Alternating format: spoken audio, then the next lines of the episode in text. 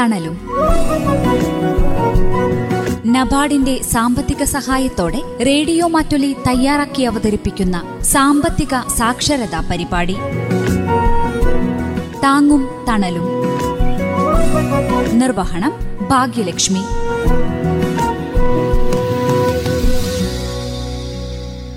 നമസ്കാരം പ്രിയ ശ്രോതാക്കളെ, താങ്ങും തണലും പരിപാടിയുടെ ഒരു പുതിയ അധ്യായത്തിലേക്ക് സ്വാഗതം. ഒരു സംരംഭം ആരംഭിക്കുമ്പോൾ നിയമപരമായി ചെയ്യേണ്ട കാര്യങ്ങളെക്കുറിച്ച് സുൽത്താൻ ബത്തേരി ദിശ HR ഡയറക്ടർ സാജിദ് MV പങ്കുവച്ചു വന്ന വിവരങ്ങളാണ് ശ്രോതാക്കൾ താങ്ങും തണലും പരിപാടിയുടെ കഴിഞ്ഞ അധ്യായങ്ങളിൽ കേട്ടത്. കേരള സംസ്ഥാന പിന്നോക്ക വിഭാഗ വികസന കോർപ്പറേഷൻ സംഘടിപ്പിച്ച സംരംഭകത്വ പരിശീലന പരിപാടിയിൽ അദ്ദേഹം നടത്തിയ ക്ലാസിന്റെ അവസാന ഭാഗം കേൾക്കാം ഇന്നത്തെ അധ്യായത്തിൽ.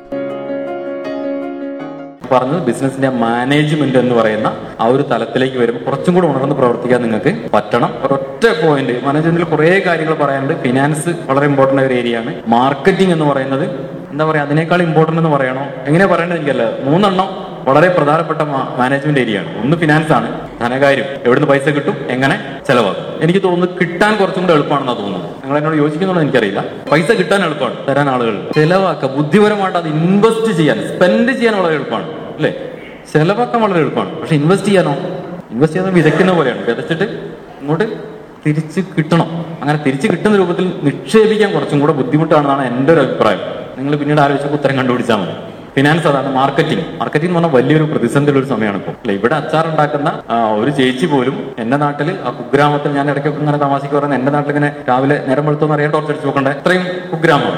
അവിടെ അച്ചാർ ഉണ്ടാക്കിയിട്ട് ചെറിയ കുപ്പിയിലാക്കിയിട്ട് വെക്കുന്ന അന്നക്കുട്ടി ചേച്ചി പോലും മത്സരിക്കേണ്ടി വരുന്നത് ആമസോണിനോടും ഫ്ലിപ്കാർട്ടിനോടും വേറെ ഏതൊക്കെയോ വമ്പൻ കമ്പനികളോടാണ്. നമ്മൾ അച്ചാർ കൊടുക്കുന്ന സമയത്ത് അവർ ഇത് ആമസോണിൽ ഇതിന് 16 രൂപ ഉള്ളല്ലോ, ചേച്ചിയുടെ അടുത്ത് 20 രൂപ ചോദിക്കുന്ന കാലത്താണ് നമ്മൾ ജീവിക്കുന്നത്. അപ്പോൾ ഇവിടെ കിടക്കുന്ന അന്നക്കുട്ടി ചേച്ചി ഇതുവരെ ആമസോൺ എന്നുള്ള സ്പെല്ലിംഗ് തെറ്റാതെ എഴുതാൻ പോലും അറിയാത്ത ആളായിരുന്നു. അവരും മത്സരിക്കേണ്ടി വരുന്നത്. നിങ്ങൾ എന്നെ നോക്കി ചിരിക്കേണ്ട, നിങ്ങളെപ്പറ്റി ഞാൻ വെറുതെ ഒരു പേര് പറഞ്ഞ അന്നക്കുട്ടി, നിങ്ങളൊക്കെ പേര് പറയാൻ പറ്റാത്തതുകൊണ്ടാണ്. ഓക്കെ, മാർക്കറ്റിംഗ് അത്ര ഇമ്പോർട്ടൻ്റ് ആണ്. നിങ്ങളുടെ പ്രൊഡക്റ്റിനെ പ്ലേസ് ചെയ്യുന്ന ഒരു സാധനമാണ്. നിങ്ങളുടെ പ്രൊഡക്റ്റിന് പ്ലേസ് ചെയ്യാൻ നമ്മളാ തീരുമാനിക്കേണ്ടത്. നമ്മളുടെ പ്രൊഡക്റ്റ് ആരാണ് ഉപയോഗിക്കേണ്ടത് അല്ലെ. കസ്റ്റമേഴ്സ് പലതരത്തിലുള്ള കസ്റ്റമേഴ്സ് ഉണ്ട്. മിഡിൽ ക്ലാസ് ഉണ്ട്, ലോവർ മിഡിൽ ക്ലാസ് ഉണ്ട്, അപ്പർ ക്ലാസ് ഉണ്ട്. ഈ അപ്പർ ക്ലാസ്സിൽ തന്നെ ഒരു ഹൈ അപ്പർ ക്ലാസ് ഉണ്ടാവും അല്ലെ. നല്ല പ്രൊഡക്റ്റ് മാത്രം ബ്രാൻഡഡ്, വില കൂടിയാലും പ്രശ്നമല്ല. ചില ആൾക്കാർ പ്രൈസ് സെൻസിറ്റീവ് ആയിരിക്കും, ചില ആൾക്കാർ റെക്കഗ്നീഷൻ സെൻസിറ്റീവ് ആയിരിക്കും, ചില ആൾക്കാർക്ക് വില ആയിരിക്കും പ്രശ്നം. 1 രൂപ കൂടിയാൽ പോലും സാധനം വാങ്ങാതെ കടയിൽ നിന്ന് പോകും. ചിലർക്ക് പൈസ പ്രശ്നമല്ല, അവർ അംഗീകാരം കൊടുത്താൽ പൈസ കൂടുതലാണ് അവർ വാങ്ങിയിട്ടു. ആളുകളുടെ പല സ്വഭാവങ്ങളാണല്ലോ. നമ്മളൊക്കെ അങ്ങനെ തന്നെ അല്ലേ അല്ലെ. വരുന്ന കസ്റ്റമേഴ്സ് അങ്ങനെയൊക്കെ ആയിരിക്കും. ഞാൻ ഒറ്റ ചോദ്യം ചോദിക്കട്ടെ, നിങ്ങളുടെ ഷോപ്പ് എന്തോ ആവട്ടെ, വാട്ടവർ ഇറ്റ് ഈസ്, നിങ്ങൾ ഫോക്കസ് ചെയ്യുന്ന ഒരു ടാർഗറ്റ് ഓഡിയൻസ് ആരാണ്? പ്രസൂന്റെ സ്റ്റുഡിയോയിൽ വരേണ്ട ആളുകൾ ആരാണ്? ഹൈ സോഷ്യൽ ബാക്ക്ഗ്രൗണ്ട് ഉള്ള ആളുകളാണോ, മീഡിയം ഗ്രൂപ്പാണ്? പെട്ടെന്ന് എളുപ്പത്തിൽ നിങ്ങൾ ഒരു മിഡിൽ ഗ്രൂപ്പ് എന്ന് പറയും. അത് കൃത്യമായിട്ട് പഠിച്ചിട്ട് ഒരു ഉത്തരം, ഇപ്പം ഉത്തരം പറയണമെന്നില്ല. പ്രസൂൺ എൻ്റെ സുഹൃത്തായതുകൊണ്ടും അവൻ്റെ പേരെനിക്ക് അറിയുന്നതുകൊണ്ടും ഞാൻ വേഗം പറഞ്ഞതാണ്. നിങ്ങളുടെ ഷോപ്പിൽ വരേണ്ടത് ഏത് തരത്തിലുള്ള ആളുകളാണ്? ലോവർ ഗ്രൂപ്പാണോ, മിഡിൽ ഗ്രൂപ്പാണോ, വലിയ സൊസൈറ്റിയിൽ വലിയ വലിയ ആളുകളാണോ? ഞാൻ ചോദിക്കാൻ കാരണം അവരാണ് വരേണ്ടതെങ്കിൽ അവർക്ക് വേണ്ട സാധനങ്ങൾ അവിടെ ഉണ്ടാവണം. ലോവർ ഗ്രൂപ്പാണ് വരേണ്ടതെങ്കിൽ അവർക്ക് വേണ്ട സാധനങ്ങളെ അവിടെ ഉണ്ടാവാൻ പാടുള്ളൂ. വലിയ സാധനങ്ങൾ കൊണ്ടുവച്ച് ചെറിയ ആൾക്കാരാണ് വരേണ്ടതെങ്കിൽ അവർക്കൊരു ഡിസ്കംഫർട്ട് ഫീൽ ചെയ്യും. അത്രയും വലിയ സാധനം പറ്റൂല. ഒരു 10 സാധനം നമ്മൾ കാണിച്ചു കൊടുത്തു, 10 എണ്ണത്തിന് റേറ്റ് ഇവർക്ക് താങ്ങാൻ പറ്റുന്നതല്ല. അവരെന്താ പറയാ, അവിടെ ഭയങ്കര വിലയാണ്. സാധനത്തിന് ഭയങ്കര വിലയായിട്ടല്ല. ഇപ്പോൾ ഒരു നമ്മളൊരു മാസ്ക് വാങ്ങുന്നു, ഒരു ബ്രാൻഡഡ് മാസ്കിന് 400 രൂപ കിട്ടുമ്പോൾ ഒരു ആവറേജ് വിലയുള്ളത്. 25 രൂപേന്റെ മാസ്ക് മനസ്സിൽ പ്രതീക്ഷിച്ച് വരുന്ന ആളുടെ മുമ്പിലേക്ക് 400 രൂപേന്റെ 350 രൂപേന്റെ ഒരു 10 മാസ്ക് നമ്മൾ എടുത്തിട്ട് കൊടുത്തു. ക്വാളിറ്റിയും ബാക്കിയെല്ലാം ഉണ്ട്, അതൊക്കെയാണ്. ഈ 25 രൂപയ്ക്ക് മാസ്ക് വാങ്ങാൻ ചെല്ലുന്ന ആള് 450 രൂപയ്ക്കോ 350 രൂപയ്ക്കോ 250 രൂപയ്ക്ക് മാസ്ക് വാങ്ങും. അയാൾ എന്താ പറയാ, ഇത്ര വിലയാണ്, അവിടേക്ക് അടുക്കാൻ പറ്റൂല. ഇനി ഇത് ഉപയോഗിക്കുന്ന ആൾക്കാരുണ്ടാവും. 450 രൂപയോ 500 രൂപേന്റെ മാസ്ക് സ്ഥിരമായിട്ട് ഉപയോഗിക്കുന്ന ആളുകളുണ്ടാവും. അവര് വരുമ്പോൾ നമ്മൾ 25 രൂപേന്റെ മാസ്ക് എടുത്തു കൊടുത്തു, 20 രൂപേന്റെ മാസ്ക് എടുത്തു കൊടുത്തു. അയാൾ വ്യത്യാസം നിങ്ങൾക്ക് മനസ്സിലായോ? ഈ ഒരു പോയിന്റ് നിങ്ങൾ ഓർത്ത് വെക്കണം. നിങ്ങൾ ആരെയാണ് ഫോക്കസ് ചെയ്യുന്നത്? ആർക്ക് സർവീസ് ചെയ്യാൻ വേണ്ടിയിട്ട്, ആർക്ക് വിൽക്കാൻ വേണ്ടിയിട്ടാണ്, ഏത് ഗ്രൂപ്പിനെ അഡ്രസ്സ് ചെയ്യാൻ വേണ്ടിയിട്ടാണ് നിങ്ങൾ ബിസിനസ് സ്ഥാപനം തുടങ്ങിയത്? അവർക്ക് പറ്റിയ സാധനങ്ങൾ അവിടെ ഉണ്ടായേ മതി. ഒരു സ്കൂൾ കുറച്ചും കൂടെ ഉയർന്ന ഫീസ് വാങ്ങുന്ന ഒരു സ്കൂളാണെന്ന് കരുതുക. അപ്പൊ അവിടെ സ്വാഭാവികമായിട്ട് പൈസ കൂടുതലുള്ള ആൾക്കാർ മാത്രമേ അങ്ങോട്ട് വരുള്ളൂ, രക്ഷിതാക്കൾ മാത്രമേ അവിടെ കുട്ടികളെ അയക്കുള്ളൂ. അവർക്കുള്ള ഫെസിലിറ്റീസ് അവിടെ ഡെസ്കും ബെഞ്ചും, സാധാരണ കാലൊടിഞ്ഞതും കൈയൊടിഞ്ഞുമായ ഡെസ്കും ബെഞ്ചുള്ള സ്ഥലത്ത് വലിയ ഫീസ് കൊടുത്ത് വലിയ രക്ഷിതാക്കൾ കുട്ടികളെ അയക്കാൻ സാധ്യത വളരെ കുറവാണ്. അവിടെ തിരിയുന്ന കസാരി, സ്വന്തമായിട്ട് ലാപ്ടോപ്പും സംഗതിയൊക്കെ പ്രൊവൈഡ് ചെയ്യാൻ പറ്റുമെങ്കിൽ അത്തരത്തിലുള്ള രക്ഷിതാക്കളെ കുട്ടികളെ അങ്ങോട്ട് അയക്കുള്ളൂ. അവരുടെ നിന്ന് അത്ര ഫീസ് നമുക്ക് വാങ്ങാനും പറ്റും. ഇതൊക്കെ ഞാൻ പറഞ്ഞത് നിങ്ങളൊന്ന് സ്വന്തം തിരിച്ചറിയാൻ വേണ്ടിയിട്ടാണ്. നിങ്ങളുടെ ഷോപ്പിൽ ആരാണ് വരേണ്ടത്, ആരെയാണ് വരുത്തേണ്ടത്, അവർക്ക് വേണ്ട സാധനങ്ങൾ അവിടെ ഉണ്ടാവണം. ഓക്കെ, ഇത് പലപ്പോഴും നമ്മൾ പ്ലേസ് ചെയ്യുന്നതിൽ ചെറിയ കുഴപ്പം സംഭവിക്കാം. നമ്മളെ പ്രൊഡക്റ്റിനെ നമ്മൾ പ്ലേസ് ചെയ്യുമ്പോൾ മിസ്പ്ലേസ്ഡ് ആയി പോകും. നമ്മൾ ചിലപ്പോൾ നല്ല വിലയിട്ടുണ്ടാവും, പ്രൊഡക്റ്റിന് നല്ല വിലയായിരിക്കും. ആ വിലയ്ക്ക് വാങ്ങേണ്ട ആളെ അഡ്രസ് ചെയ്യാൻ പറ്റുന്ന, അയാളെ അട്രാക്ട് ചെയ്യാൻ പറ്റുന്ന ബാക്കി സാധനങ്ങളൊന്നും ഉണ്ടാവില്ല. ഓക്കെ, ദെൻ നമ്മൾ ഒരു ഹോട്ടൽ തുടങ്ങുന്നു. ഉച്ചഭക്ഷണത്തിന് സാധാരണ സ്ഥലത്ത് 50 രൂപയാണ് ചോറെങ്കിൽ നമ്മൾ 60 രൂപ വാങ്ങുന്നു. വാങ്ങിക്ക് ഒരു കുഴപ്പമില്ല, 60 രൂപ 70 രൂപ 100 രൂപയ്ക്ക് നിങ്ങൾ ചോറുണ്ടാക്കിയുള്ളൂ. അങ്ങനെ ആളുകളുണ്ടാവും, പൈസന്റെ കാര്യത്തിൽ പേടിക്കേണ്ട ആവശ്യമില്ല. പക്ഷേ ഈ 100 രൂപ കൊടുത്ത് സ്ഥിരമായിട്ട് ഭക്ഷണം കഴിക്കാൻ വരുന്ന ആൾ, അല്ലെങ്കിൽ 150 രൂപ കൊടുത്ത് ഭക്ഷണം കഴിക്കുന്ന ആൾ, 200 രൂപ കൊടുത്ത് ഭക്ഷണം കഴിക്കുന്ന ആൾ പ്രതീക്ഷിക്കുന്ന ഒരു അയാളൊരു സ്റ്റാൻഡേർഡ് ഉണ്ടാവും. സാധാരണക്കാരൻ ചിലപ്പോൾ 200 രൂപ കൊടുത്തിട്ട് ഭക്ഷണം കഴിക്കാൻ ചിലപ്പോൾ വരില്ല. 200 രൂപ കൊടുത്ത് ഭക്ഷണം കഴിക്കാൻ വരുന്ന ഒരാളെയാണ് നമ്മൾ പ്രതീക്ഷിക്കുന്നെങ്കിൽ അയാളൊരു സോഷ്യൽ സ്റ്റാറ്റസ് ഉണ്ടാവും, അയാളൊരു ഇക്കണോമിക് സ്റ്റാറ്റസ് ഉണ്ടാവും. അതിന് പറ്റിയ സാധനങ്ങളൊക്കെ അവിടെ ഉണ്ടാവണം. പരിസരം പോലും. ഓക്കെ, അത് നിങ്ങളൊന്ന് ഓർത്ത് നിങ്ങൾ ഷോപ്പിനെ പറ്റി ഒന്ന് മനസ്സിൽ കണ്ടു നോക്കി. അതിന്റെ ഇപ്പൊ നിങ്ങളൊരു അച്ചാർ കമ്പനി നടത്തുന്ന ആളാണെന്ന് വിചാരിച്ചോളൂ. സാധാരണ അച്ചാറിനൊക്കെ 100 ഗ്രാമിന് 100 രൂപയാണെന്ന് വിചാരിക്കാം. നമ്മുടെ അച്ചാർ 100 ഗ്രാമിന് 200 രൂപയാണ്. ഒരു കുഴപ്പമില്ല, വാങ്ങാൻ ആൾക്കാരുണ്ടോ, ആ കാര്യത്തിൽ നിങ്ങൾക്ക് ടെൻഷനേ വേണ്ട. പക്ഷേ അതിന്റെ ബോട്ടിലിന്റെ ഷേപ്പ് ഉൾപ്പെടെ, ഞാനൊക്കെ ഉൾപ്പെടുന്ന ഞങ്ങളൊരു ടീമിന് ഒരു അസൈൻമെന്റ് വന്നത് SPC എന്നൊരു കമ്പനി നിങ്ങൾ കേട്ടിട്ടുണ്ടോ, സ്പൈസസ് പ്രൊഡ്യൂസ് കമ്പനി എന്നുകൊണ്ട് ഇടുക്കി ജില്ലയിൽ പ്രവർത്തിക്കുന്ന സാധനമാണ്. അവരുടെ ഒരു പുതിയ പ്രൊഡക്റ്റ് വരുന്നുണ്ട്, ഒരു ഹണിയാണ്, ഒരു തേനാണ്. ആ തേനിന്റെ ബോട്ടിൽ ഡിസൈൻ ചെയ്യാൻ വേണ്ടിയിട്ട്, ബോട്ടിൽ അതിന്റെ കുപ്പി, അതിന്റെ ഡിസൈൻ തീരുമാനിക്കാൻ വേണ്ടിയിട്ട് വലിയൊരു സിറ്റിങ്ങും വലിയൊരു ഡിസ്കഷനൊക്കെ നടന്നിട്ട് അതിന്റെ ഏകദേശം ബോട്ടിലിന്റെ ഡിസൈൻ ഇപ്പോൾ ആയിട്ടുണ്ട്. എൻ്റെ അടുത്തുണ്ട്, അത് പുറത്തു വരാത്തതുകൊണ്ട് കാണിച്ചു തരാനോ പറയാനോ പറ്റില്ല. അതുകൊണ്ടാണ് നമ്മളൊന്ന് ആലോചിച്ച് നോക്ക്. അത്രയും ഇമ്പോർട്ടന്റ് ആയ ഓരോ കാര്യങ്ങളും ബിസിനസ് രംഗത്ത് ചെയ്യുന്നുണ്ടെന്നർത്ഥം. നിങ്ങളുടെ സ്ഥാപനത്തിൽ ആരാണ് വരേണ്ടത്, അവർക്ക് വേണ്ടത് എന്തൊക്കെയാണ്, അതൊക്കെ നിങ്ങളുടെ സ്ഥാപനത്തിൻ്റെ ഒന്ന് തിരിഞ്ഞു നോക്കുക. നിങ്ങളുടെ സ്ഥാപനത്തിൽ അതൊക്കെ ഉണ്ടോ നോക്കുക, ഇല്ലെങ്കിൽ അതൊക്കെ പെറുക്കി കൂട്ടി ഉണ്ടാക്കി വെക്കണം. അതല്ലെങ്കിലോ നമ്മളൊന്ന് താത്തി പിടിക്കേണ്ടി വരും. ഇന്ന ആൾക്കാരാണ് നിങ്ങളുടെ സ്ഥാപനത്തിൽ വരേണ്ടത്, അവർക്ക് ഇങ്ങനെയൊക്കെയാണ് വേണ്ടത്. ഇതൊക്കെ നിങ്ങളൊന്ന് അതിന്റെ ഒരു ഇൻഫ്രാസ്ട്രക്ചറും കൂടെ കുറച്ചൊന്ന് ശ്രദ്ധിച്ചു നോക്കുക. ഒറ്റൊരു നമുക്ക് പറ്റാവുന്ന ഒരു മണ്ടത്തര ഇതാണ്, ഇങ്ങനെ ഉണ്ടാവില്ല. അഡ്രസ് ചെയ്യുന്ന ഏത് ടീമിനെ നമുക്ക് വ്യക്തമായ ധാരണ ഉണ്ടാവില്ല. ആര് വന്നാലും വിൽക്കാം എന്ന് വിചാരിക്കും, ആര് വന്നാലും വിറ്റോ, കുഴപ്പമൊന്നുമില്ല. ഒരു ടാർഗറ്റഡ് ഓഡിയൻസിന് നമ്മൾ എപ്പോഴും മനസ്സിൽ കണ്ടിട്ട് വേണം നമ്മുടെ ബിസിനസ് മുമ്പോട്ട് പോകും. നിങ്ങളുടെ ഷോപ്പിൽ ആരാണ് തുണി തുന്നാൻ വരാനുള്ളത്, അത് ഏത് ഏജ് ഗ്രൂപ്പുകാരാണ്. 40 വയസ്സിന് ശേഷമുള്ള ആൾക്കാരാണ് വരുന്നതെങ്കിൽ അവരുടെ ഒരു ആറ്റിറ്റ്യൂഡും, ഒരു 10-20 വയസ്സിലുള്ള കുട്ടികളാണ് നിങ്ങളുടെ ഷോപ്പിൽ ചുരിദാർ തുന്നാൻ വേണ്ടി വരുന്നതെങ്കിൽ അവരുടെ ഒരു ആറ്റിറ്റ്യൂഡ് തമ്മിൽ വ്യത്യാസമുണ്ട്. അതൊക്കെ കുറച്ചും കൂടെ ഒരു IT എനേബിൾഡ് ഒക്കെ ആക്കാൻ പരമാവധി ശ്രമിക്കുക. തുന്നൽ പീടിയൊക്കെ നടത്തുന്ന ആൾക്കാർ ഒരു ഫോണിലോ ഒരു ടാബിലൊക്കെ കുറച്ച് ഡിസൈനൊക്കെ ചെയ്ത് നോക്ക്. എന്നിട്ട് ഇങ്ങനെ വരുന്ന സമയത്ത് കഴുത്ത് എങ്ങനെയാണ് വേണ്ടത്, ആ കഴുത്തിന്റെ 10-25 ഡിസൈൻ ഇതാണ് നമ്മൾ ടാബിൽ ക്ലിക്ക് ചെയ്ത് കാണിച്ചു കൊടുക്കുന്നത്. ഇതിൽ ഏതാ വേണ്ടത്, ഒരു മോഡൽ നമ്പറൊക്കെ അതിനകത്ത് കൊടുത്താൽ അവർക്ക് കഴുത്തിന്റെ ഡിസൈൻ ഏതാണ്, കൈ എങ്ങനെയാണ് വേണ്ടത്, എത്ര, ഇതൊക്കെ അതിൻ്റെ അകത്ത് നമുക്ക് കാണിച്ചു കൊടുക്കാൻ വേണ്ടി വന്ന ആൾക്കൊന്ന് ഫീൽ ചെയ്യും സാധനം. ഓക്കെ, മുമ്പപ്പോഴും ഞാൻ പറഞ്ഞ പോലെ എന്നിട്ട് 5-ാം തീയതി തരാമെന്ന് പറഞ്ഞിട്ട് 3-ാം തീയതി വൈകുന്നേരം നമ്മളൊരു കോൾ ചെയ്യുന്നു, ഒരു മെസ്സേജ് അയക്കുന്നു, ചുരിദാർ റെഡിയാണ് കേട്ടോ, അവർ 5-ാം തീയതി കിട്ടുമെന്ന്. 5-ാം തീയതി തന്നെ കിട്ടുമെന്ന് ടെൻഷനിലിരിക്കുകയായിരിക്കും. കല്യാണത്തിന് പോകണം, പക്ഷെ കിട്ടിയാൽ മതിയായിരുന്നു ഒക്കെ പ്രാർത്ഥിച്ച് കുരിശിൽ പൈസ കിട്ടിയിരിക്കുമ്പോഴാണ് നമ്മൾ 3-ാം തീയതി വൈകുന്നേരം മെസ്സേജ് ചെയ്യുന്നത്, ചുരിദാർ റെഡിയാണ് കേട്ടോ, ഇങ്ങോട്ട് വരുമോ, നിങ്ങൾ അങ്ങോട്ട് എത്തിച്ചേരണോ, 10 രൂപ കൊടുക്ക്, അധികം വാങ്ങിക്കോ, സർവീസ് ചാർജ് വാങ്ങിക്കോ, വേണമെങ്കിൽ എത്തിച്ചു കൊടുക്ക്.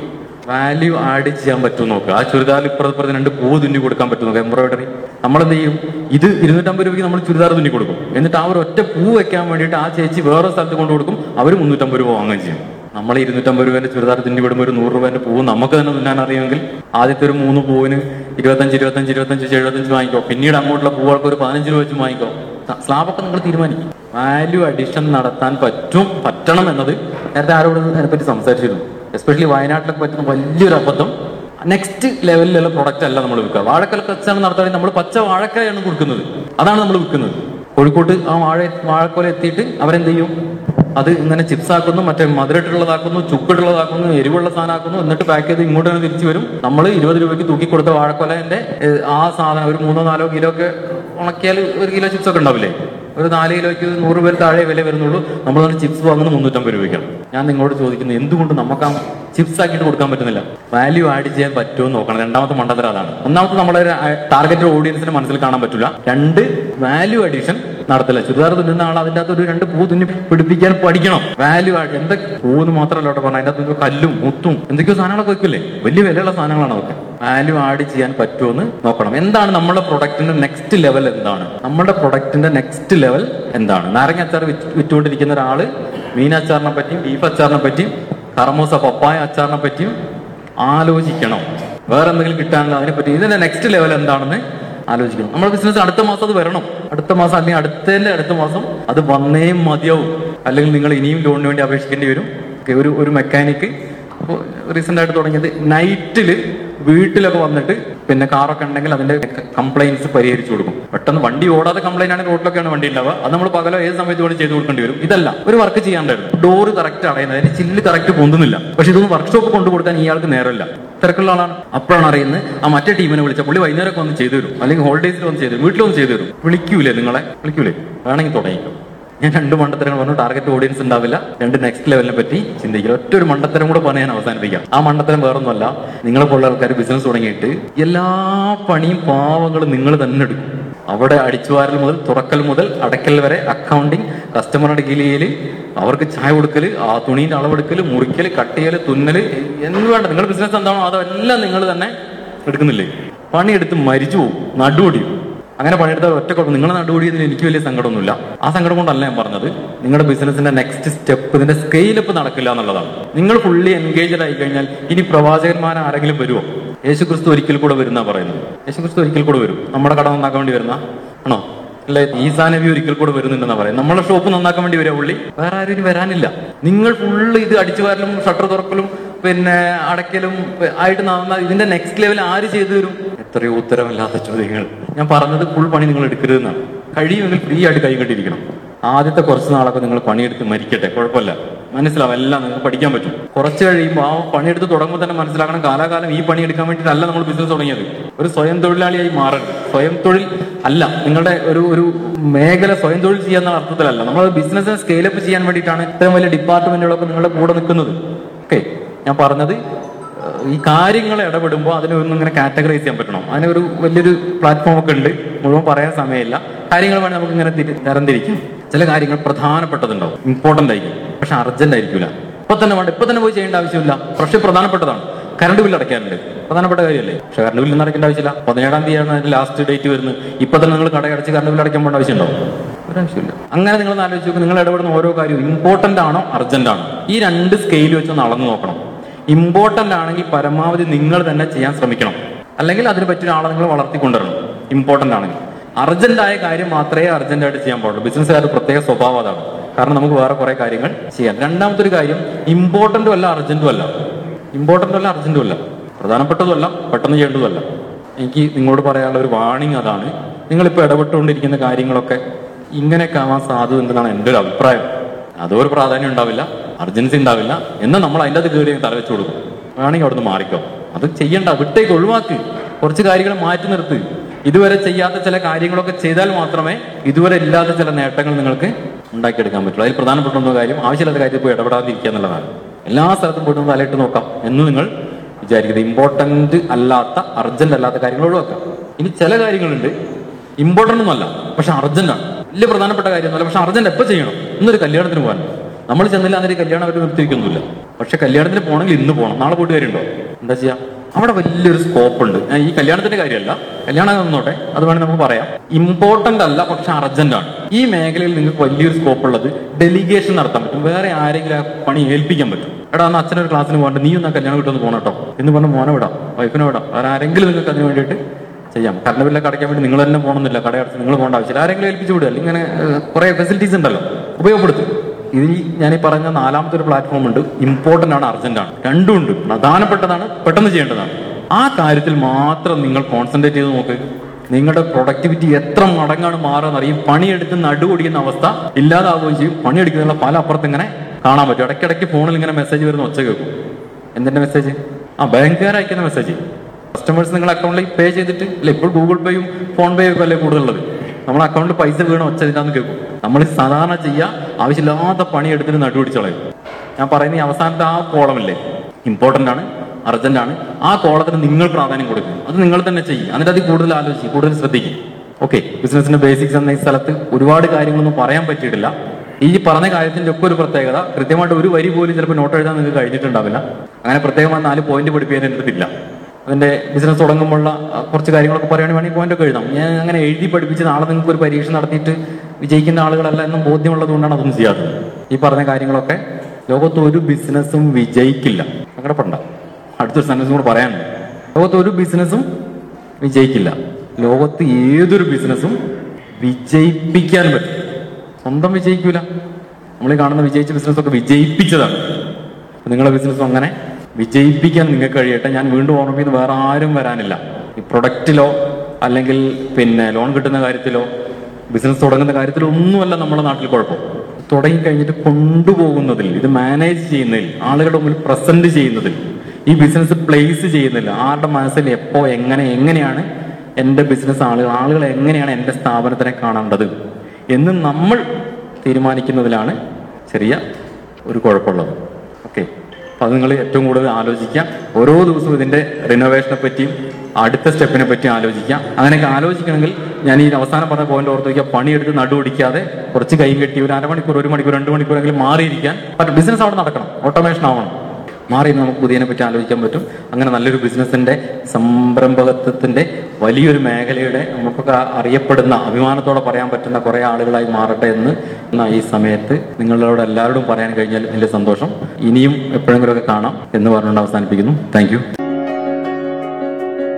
ഒരു സംരംഭം ആരംഭിക്കുമ്പോൾ അത് 100% വിജയത്തിലെത്തിക്കാനായി സംരംഭകൻ അനുവർത്തിച്ചു വരേണ്ട കാര്യങ്ങളെക്കുറിച്ചും സംരംഭം നടത്തിവരുമ്പോൾ നിയമപരമായി ചെയ്യേണ്ട കാര്യങ്ങളെക്കുറിച്ചുമായിരുന്നു ഈ പരിപാടിയുടെ കഴിഞ്ഞ ഏതാനും അധ്യായങ്ങളിലൂടെ ശ്രോതാക്കൾ കേട്ടുവന്നത്. സുൽത്താൻ ബത്തേരി ദിശ HR ഡയറക്ടർ സാജിദ് MV ആണ് വിവരങ്ങൾ നൽകിയത്. കേരള സംസ്ഥാന പിന്നോക്ക വിഭാഗ വികസന കോർപ്പറേഷൻ സംഘടിപ്പിച്ച സംരംഭകത്വ പരിശീലന പരിപാടിയിൽ അദ്ദേഹം നടത്തിയ ക്ലാസിന്റെ അവസാന ഭാഗമായിരുന്നു ഇന്ന്. ഈ പരിപാടിയുടെ മറ്റൊരു അധ്യായത്തിൽ മറ്റൊരു വിഷയവുമായി വീണ്ടും എത്താം. നന്ദി, നമസ്കാരം.